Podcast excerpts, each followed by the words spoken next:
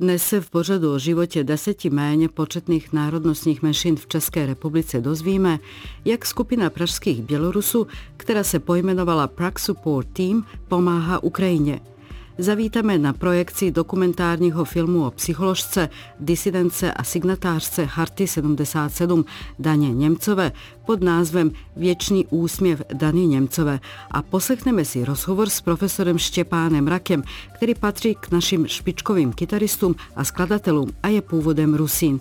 Příjemný poslech vám přeje Lidia Stevanovič. Mezi námi.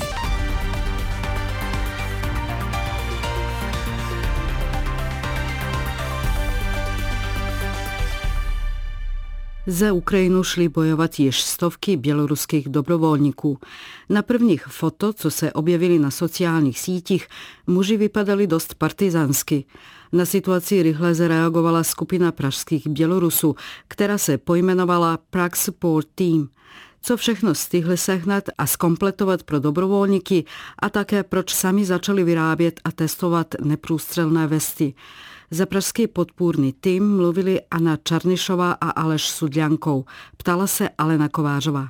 Co přimělo k tomu, aby váš tým od začátku války se zaměřil ne na humanitární, ale vojenské vybavení? Počítáme pomoc vojakům za prioritní. Jediný způsob zastavit válku v Ukrajině je vojenský odpor. Takže efektivnější je pomáhat vojakům a humanitární pomoc dělají jiné lidi. Další věc je to, že někteří členové našeho týmu mají vojenskou zkušenost a zkušenost práce s vojenským vybavením. Takže naše pomoc bude víc přínosná. Vzhledem k tomu, jak je specifická věc vojenské vybavení a jak je teď schon po něm, byly nějaké úskalí, kterými jste prošli? Ano, momentálně je to velice komplikovaná věc najít některé vojenské vybavení. Například moderní pláty pro neprostřelné vesty došly v celé Evropě během prvního týdne války. Dalším problémem je helmy, které my v podstatě zháníme po celé Evropě po celém světě a vykupujeme po jednom, po dvou kusech. Vím, že tomu kompletu už začali říkat pražský set. Co vlastně obsahuje? Najdeme tam kolem 60 předmětů a toto vybavení se shoduje s tím, co dostává rekrut ve vojenských jednotkách NATO. Takže plný komplekt oblečení od bojové uniformy až po náhradní tričko a ponožky, helma, neprůstřelná vesta, brýle a chraniče kolen a také předměty osobní hygieny, karimátka, spacák, zubní kartaček. Důležitou součástí je speciální lékarnička IFAC. Po konsultacích s americkými, českými a ukrajinskými veterány jsme ji doplnili o řadu nezbytných drobných věcí, jako světilna nebo nožik. Dáváme to všechno dohromady díky nejenom českým Bělorusám, ale také běloruským diasporám celého světu. Podporují nás i některé české firmy. Rozebereme třeba balistické věsty. Proč jste je začali vyrábět a testovat sami? Jak jsem již zmínil, všechny moderní keramické platy zmizely z trhu během prvního týdne války. Zbylo jenom několik variant českých firm, které dodávaly balistickou ocel, ale ona za prvé strašně předražená, za druhé občas se jevila jako nekvalitní. Například negativní zkušenosti my jsme měli s firmou Strikeface, která nám dodávala protistřepinové krytí plát, které se ukázalo absolutně neefektivní. Proto jsme se rozhodli, že budeme kupovat balistickou švédskou ocel a pomocí českých firm dělat pláty samostatně. A v současné době české firmy vyrábí pláty podle našich nákresů. Jak je testujete? Naše pláty my testujeme na střelnicích za pomoci českých instruktorů a všechny naše platy splňují čtvrtý stupeň ochrany. Víte už, jak vaše vybavení obstalo ve válečných podmínkách? Máte nějaké odezvy a nebo sledujete konkrétní osudy? My se snažíme pro naše účely kupovat vojenské vybavení ze zemí NATO. Jsme moc spokojeni s tím, jak se osvědčilo vybavení britské armády. Vydrží hodně a je téměř nezničitelné. Je jasné, že všechny tyto předměty prošly armádní kontrolou a byly vyzkoušené v řádě vojenských konfliktů, jakožto Irák, Afganistán a tak dále. Když nemůžeme koupit originální armádní věc, kupujeme outdoorové věci. Jedná se například o spacáky, o karimátky a podobné věci. Udržujeme kontakty s vojáky a sbíráme zpětnou vazbu. Já osobně vím o jednom konkrétním příkladě. Jedná se o naše dobrovolníky v Oděse a tam se stalo to, že naše Vesta zachránila život dobrovolníkovi tím, že vydržela náraz střepínu od výbuchu. Několik Bělorusů už položilo svůj život při obraně Ukrajiny. Jeden z nich, Alexej Skobля, dostal ve znamenání hrdina Ukrajiny. Myslíte, že vztahy Ukrajinců a Bělorusů se nějak narovnají? Podle mého názoru Alexej Skobля je nejen hrdinou ukrajinského národu, ale taky hrdinou běloruského národu. My každý den vidíme, jak na běloruské dobrovolníky nahlíží Ukrajinci. Jsou nesmírně vděční za to, co dělají a podle toho se chovají k nám. Vnímají nás stejně jako dobrovolníky a vlastně všechny Bělorusy taky. Právě proto je tak důležitá přítomnost běloruských dobrovolníků na rusko-ukrajinské frontě. Я судím по собі. А моїм знайомим українцям не вадило, що я єсмь білоруска, а і když постой білоруска яку стату отсузували, хотіли по мені, я би конала. Naopak, sami říkali, že cíti tak trochu vinu za to, že tak málo podporovali Bělorusy v roce 2020. Nicméně, teď Bělorusové musí přijmout realitu, že sankce Západu, včetně České republiky, platí pro ně stejně jako pro Rusy. Jak se s tím vyrovnáváte? Máme k tomu klidný vztah, neboť chápeme, že každý z nás je občanem nebo my jsme původem z Běloruska, ze země agresora. My jsme například měli problémy se založením účtu a podobnými problémy. Preferujeme si však nestěžovat, moc to neřešit, místo toho konáme a tím vlastně prezentujeme svoje názory a postoje. Říká Aleš Sudljankou, jeden z pražských Bělorusů ze skupiny Prague Support Team.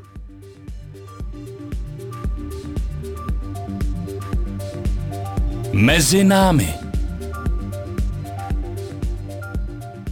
Česká psycholožka, disidentka a signatářka Charty 77 Dana Němcova patřila k nejvýznamnějším odpůrcům československého komunistického režimu v čase normalizace. Nedávno o ní a jejím životě v produkci České televize byl natočen dokumentární film pod názvem Věčný úsměv Dany Němcové. Režisérka tohoto snímku Ivana Powerova Miloševič měla pro jeho natáčení i osobní důvod.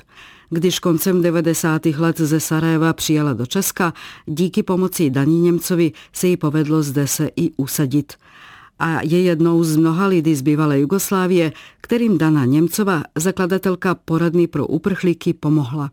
Navštívila jsem projekci tohoto filmu v prostoru občanského združení Lastavica v Praze, který založili právě lidé z bývalé Jugoslávie. Paní Němcova bohužel na projekci nebyla. Popovídala jsem si s režisérkou Ivanou Pauerovou Miloševič a zaznamenala jsem i některá svědectví lidí, kterým Dana Němcova pomohla. Dana Njemcova je naša matka Tereza. Mi smo tehdy neslutili jaki ona má obrovský vliv na tu společnost, jak jeden její telefonát vyřešil všechno, co bylo nemožné nám všem ostatním, ale hlavně jak chtěla.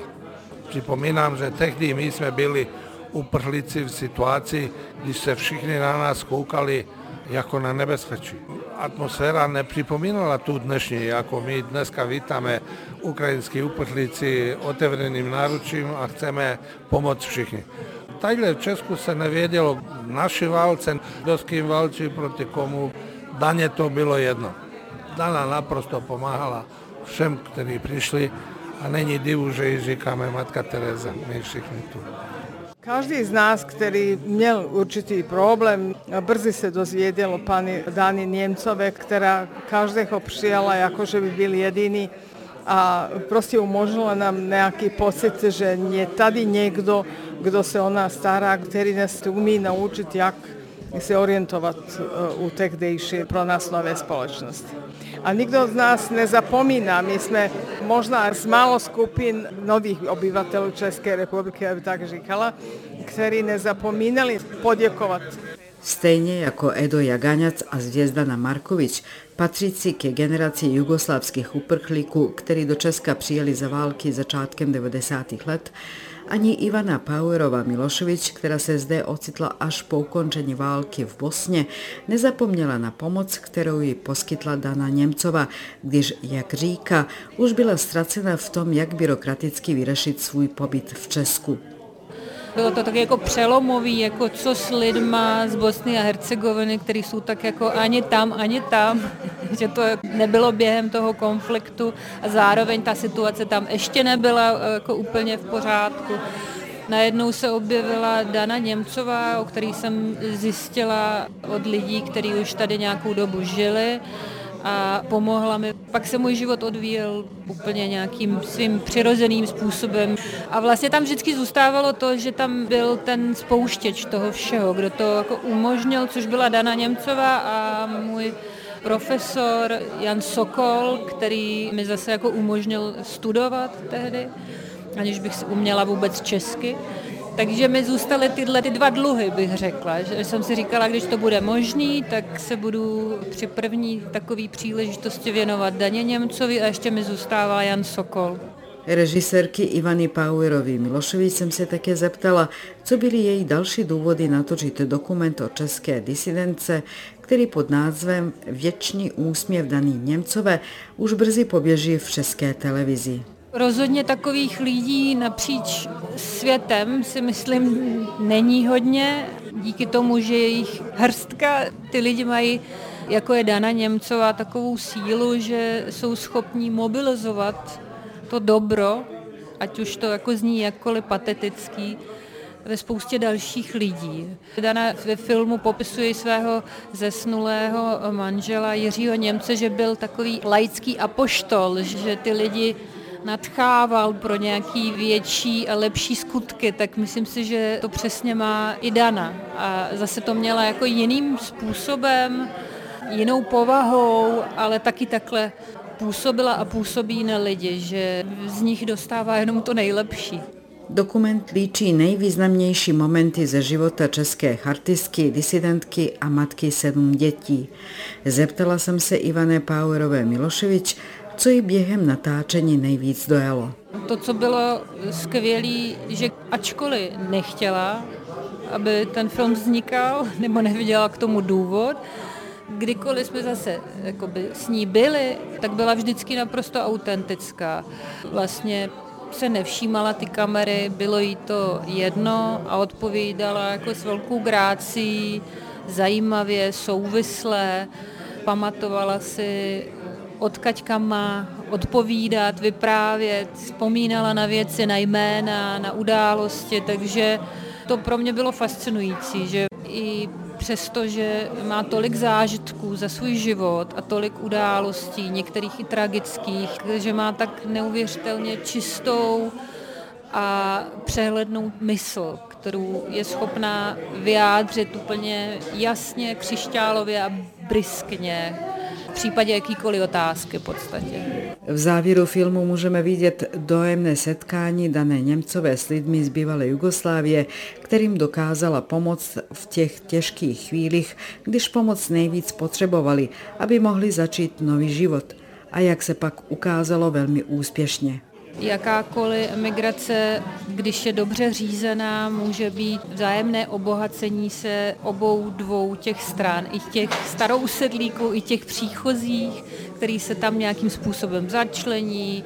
Tahle ta myšlenka ji vždycky hnala k tomu, proč pomáhat a proč pozitivně propagovat pomoc uprchlíkům. A ten film poslední čtvrtině jako to formuluje skrz Danu ten rozdíl nálady v české společnosti v 90. letech a to, co bylo donedávna a ten film byl dokončen předtím, než začala válka na Ukrajině a já jsem naprosto jako nadšená a vděčná, že hned potom jsme vlastně zjistili, že to, co ona propagovala pořád v české společnosti žije a že se ukazuje, že na to nezapomněli, že to je jako součástí národa, součástí smýšlení, součástí toho cítění. Než bude odvysílan v české televizi, snímek Věčný úsměv daný Němcové se promítal na vybraných místech před publikem. Režisérky Ivany Pauerový Miloševič jsem se zeptala, jak lidé reagují a co je pro ní osobně ten nejvíc emoční moment ve filmu. Dovolím si říct, že prožívají víc ten film, než jsem čekala. Myslela jsem, že to budou vnímat jako takovou encyklopedický přehled jednoho skvělého života, ale myslím si, že spíš ve výsledku na to reagují jako na takovou jako inspiraci jak být lepším člověkem, ačkoliv to zní hodně pateticky.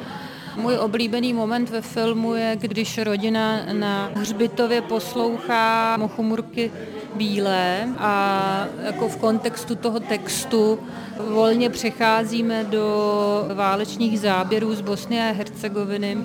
Nebudu prozrazovat víc, ale tam jsme často se střehačkou jako měli taky slzu v očích občas říká Ivana Pauerová Miloševič, režisérka dokumentárního filmu Věčný úsměv Daný Němcové. Posloucháte pořad Mezi námi, magazín o národnostních menšinách. Premiéra v sobotu po 15. hodině na Plusu. Profesor Štěpán Rak patří k našim špičkovým kytaristům a skladatelům. Koncertuje po celém světě a jako pedagog vychovává nové generace svých následovníků. O jeho rusinských kořenech se lecos vědělo.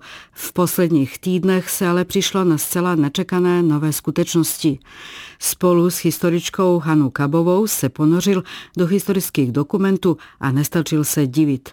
Naši redaktorka Agáta Pilátova si povídala s profesorem Štěpánem Rakem. V poslední době se staly mnohé věci, které v mém životě znamenají moc. A Jedno z nich je setkání s historičkou, paní doktorkou Hanou Kábovou, s kterou mě pojí de facto vztah s jejím manželem Karolkem Bílkem, protože Karolek společně tenkrát nám jinými lidmi dělali s Alfredem Strejčkem naše krásné zámecké festivaly na Starých hradech.